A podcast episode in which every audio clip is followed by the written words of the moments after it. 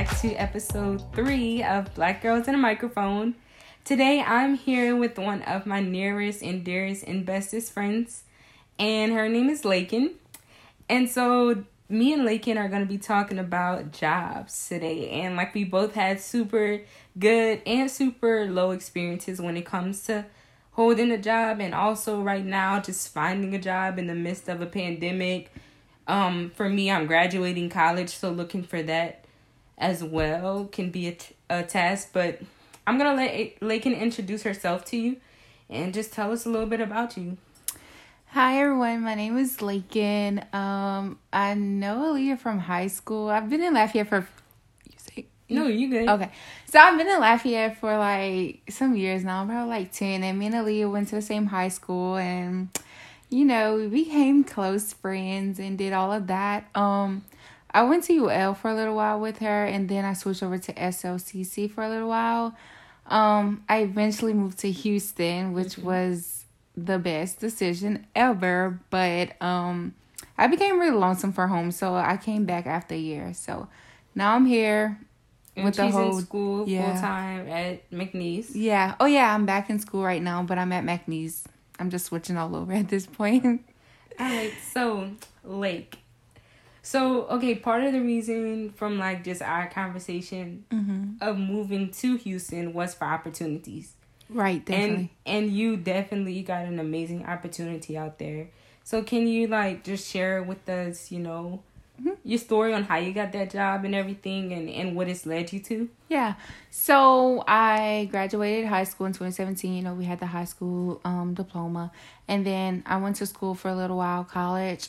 But I never like got a degree. So I didn't get an associate's or I didn't get my bachelor's mm-hmm. just yet um, but I'm currently back in school to get my bachelor's. So I I moved to Texas because I wanted like more opportunities, and I knew that it was like a lot of opportunities there, um, and they were out there to just be, you know, you can go ahead and move up in this world, and I felt like I could do that. Um, so when I went there, I was just going back and forth at first for interviews, and I'm not gonna lie, the first couple of applications and interviews were like the first round of interviews I would say were like dubs.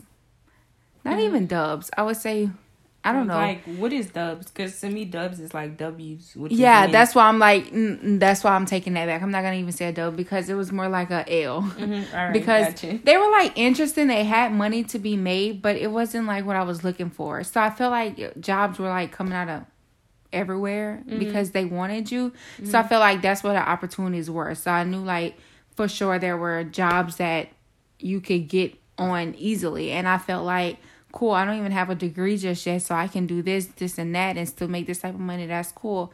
So that's why I moved to Texas.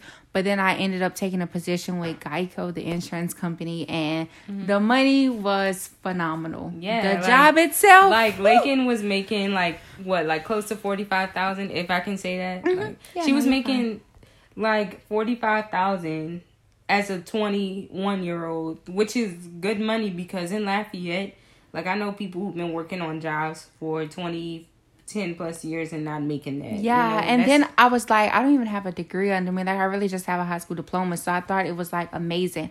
And I know I'm not oh, like, oh, yeah. you know, I'm not limiting myself and, you know, because I know that there's much out there and better out there. Mm-hmm. But I just felt like n- me not having a degree just yet, like a four year degree or anything, then that's amazing to make that type of money. So the money was phenomenal. It was the job position that I took that was mm-hmm. yeah, it just was not it.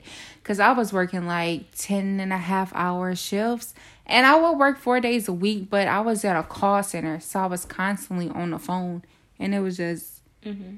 it was overwhelming. But that's what inspired me to go back to school too getting um having that job and just realizing like yeah the money is good but but like, I can't do that forever because right, I worked with people who were like you know older like 50 or 40 had families and everything had husbands or wives and I'm like how do y'all go back home to your kids and your wife or husband and, and like not be rude yeah like, like you would on so the phone stressful. all day with rude people mm-hmm. and after working a 10 and a half hour shift like how mm-hmm. like how do you go back home at like eight o'clock and try to help your child do homework or something. And for me, I drove an hour and a half each way.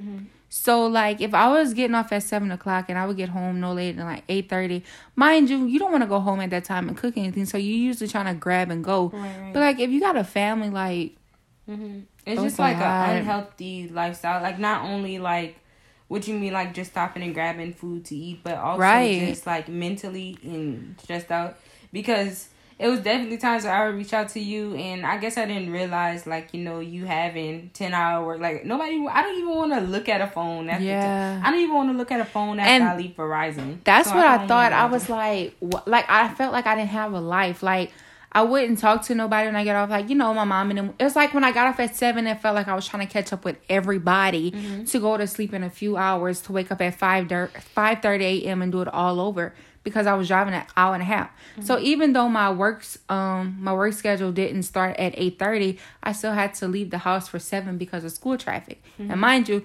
Houston, you know, like a ten minute commute in Lafayette is like it feels like forever. Right, but out right. there, that's like a normal one second ride. Like, a ten right. minutes is like compared to one second. Right. So the one the hour and a half ride wasn't it, it really didn't bother me, but it was just like to get home at nine, to get up at five thirty, I just feel like it was just like the same thing. And then I was off on Thursdays and weekends as well. And the Thursdays will be very helpful because it's a day during the week where everybody's usually at work. So I can get stuff done. But when the mm-hmm. weekends came and I wanted to do stuff or I come down and visit my family, I mm-hmm. didn't do anything. Like I just slept. Mm-hmm. Because many nights I would get off at seven on a Friday, drive to Louisiana, come be with my family because you know, mind you, I just got there, so I didn't have nobody, mm-hmm. and I was just living with a cousin, so it was very like distant. So mm-hmm. yeah, I felt like I would come home a lot, but when I would come home, I would literally just sleep, mm-hmm. and y'all could probably vouch for that. Like yeah. I didn't, I, I felt like I didn't have a life. That's what made me yeah, want to leave Geico as well. And like going off on that note, like I feel you whenever you say you make decent money, but it's not worth all of the stress. Right. Because right now I'm in the same predicament with Verizon, and I left a job that was really stress free. Like prior to working where I work now, I worked at a restaurant and I was a hostess there, and I just made pennies. Like I wouldn't work twenty hours some weeks, and I made nine dollars an hour, and it was just hard to make that money stretch especially with how much things cost nowadays and if you try to pay one little bill i mean it's like your whole check is gone but i also was not nearly as stressed. Like i found myself crying the other day in my car on break because i hated my job so much. And i, I really was at the point where it's like i'm about to drive off and leave this parking lot and never come back again. And i know that's highly unprofessional because i'm someone like you know me like i always give Yeah. a two two week notice. I always leave on a good rapport with like my like employers but it had just got so stressful for me like these last couple of weeks because i've been having school and like just trying to plan for graduation and then doing all that on top of working 25 hours a week stressed out because literally the job is mentally like it's a lot It's draining, yeah. That's how I felt because I was literally carrying like I was working four day shifts, like four day hour shifts, and but minimizing four days, right? So I mean, I know you people used to do it five hour five days a week, but the thing is, like when you think about it, I would choose the eight hour shift going Monday through Friday any day. Mm-hmm. Like I'm not this 10 and a half to 11 hour, four days a week type shift is not for me because you're literally on the phone. I had a 45 minute lunch break and a 30 minute break throughout the day. That's all I got. Mm-hmm. That was like draining. So the other hours outside of that, I'm literally on the phone. And the thing is, you couldn't have your phone, your like your personal phone. So if anything went wrong, like it was always tucked in a drawer. So I'm like, you can't even call my job and be like, hey, can I speak to Lake? And there's like no loud intercom or no speaker where you, you know what I'm mm-hmm. saying? It was mm-hmm. just like, It was a I don't know. And then like if you needed the restroom, you had to go on your 30 minute break or your lunch break. Mm-hmm. So it was like I couldn't say, "Hey, let me clock out for 2 minutes and go to, run to the restroom" cuz it was just like Yeah, that's weird. and you had to go at a set a certain time. Like you mm-hmm. had a set time to go to break. So it was mm-hmm. 15 minutes in the morning and 15 in the evening and that was that. And your 45 minute lunch. So it was I a lot. feel like working for like big corporations is a lot more strict than working for local businesses or smaller businesses Mm-hmm. because I compare like how strict Verizon is compared to the restaurant I worked at compared to, you know, just like all these small jobs that I had. I was like, okay, they had office policies or they had work work policies, but the level that Verizon take it is like mentally draining. Like I cannot, y'all. I, I literally cannot.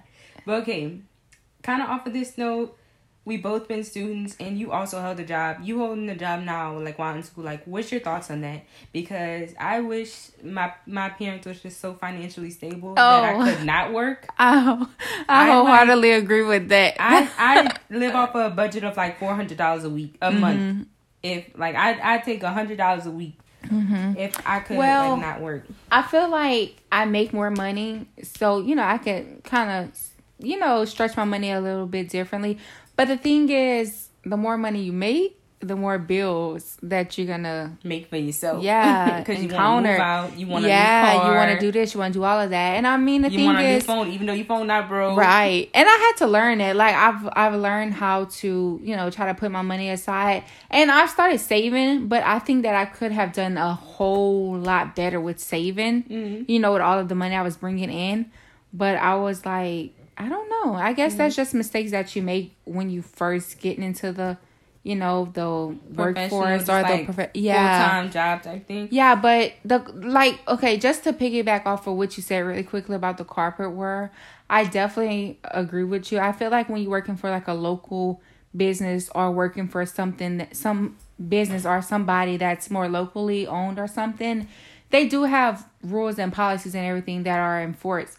But I feel like you're treated as a person. I feel like at the corporate level, Mm-hmm. Oh, they like me, you're just literally a number. Like Like, they you don't know like you can walk and see the security guard because my corporate office had like we had badges so we had to Mm-hmm. scan it there was like a chip in it so the badge like when you scan it like you go through it's the same security guard but you think they know you from the man on the moon no you're literally the number that pops up on the scanner Yeah. so yeah that was another Yeah. reason i'm not about to stress myself for someone that i'm not Girl, preach, preach to the choir. That's how I because feel. I, like Lakin, like I saw this tweet that was like, y'all need to stop breaking y'all back for these jobs who wouldn't even send a flower to your funeral, and I'm like, you got that right. Like they really don't care about you. They'll replace you instantly. like you know? girl when i And then they expect you to to come in on your day off. girl Um, okay Pick up somebody else's shift. and Drive twenty miles to work at another location. and that's not the end of it like if you request to take off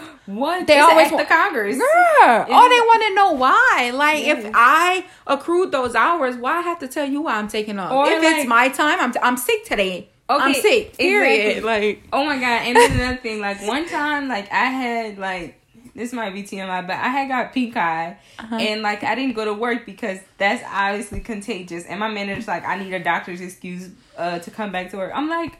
Okay, not every single time like you feel sick, you need to go to right? Like, I could just have a major headache and cannot be on the phone with someone. Right. So why do I need? Girl, they wanted everything. I'm telling you. Like, if I said that. I'm telling you, they always want some type of documentation. I'm like, some things you don't like. I need to go to a doctor and document that I got a major headache. yeah. Okay. like, okay, so I'm gonna pay the deductible. Right. I'm gonna, I'm gonna drive. with all I Right. is some Tylenol. Right. Like, I can take Okay. Tylenols and I'll Right. be straight. just let me get the day. Girl, yeah. I feel you. Like No. these jobs are not it. yeah, no, I agree. I They're definitely not. wanted to talk to you about um just like what's some non-negotiables in a job Mhm. because like I know that right now you're currently seeking jobs and I am as well. But I feel like we don't have any more time left. But Yeah, we don't. We literally have uh no time left.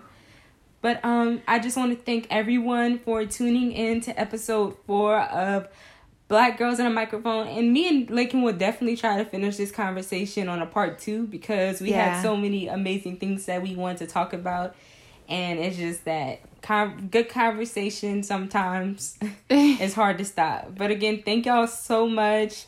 Um, I can't wait to share episode five with you guys, and bye. Bye.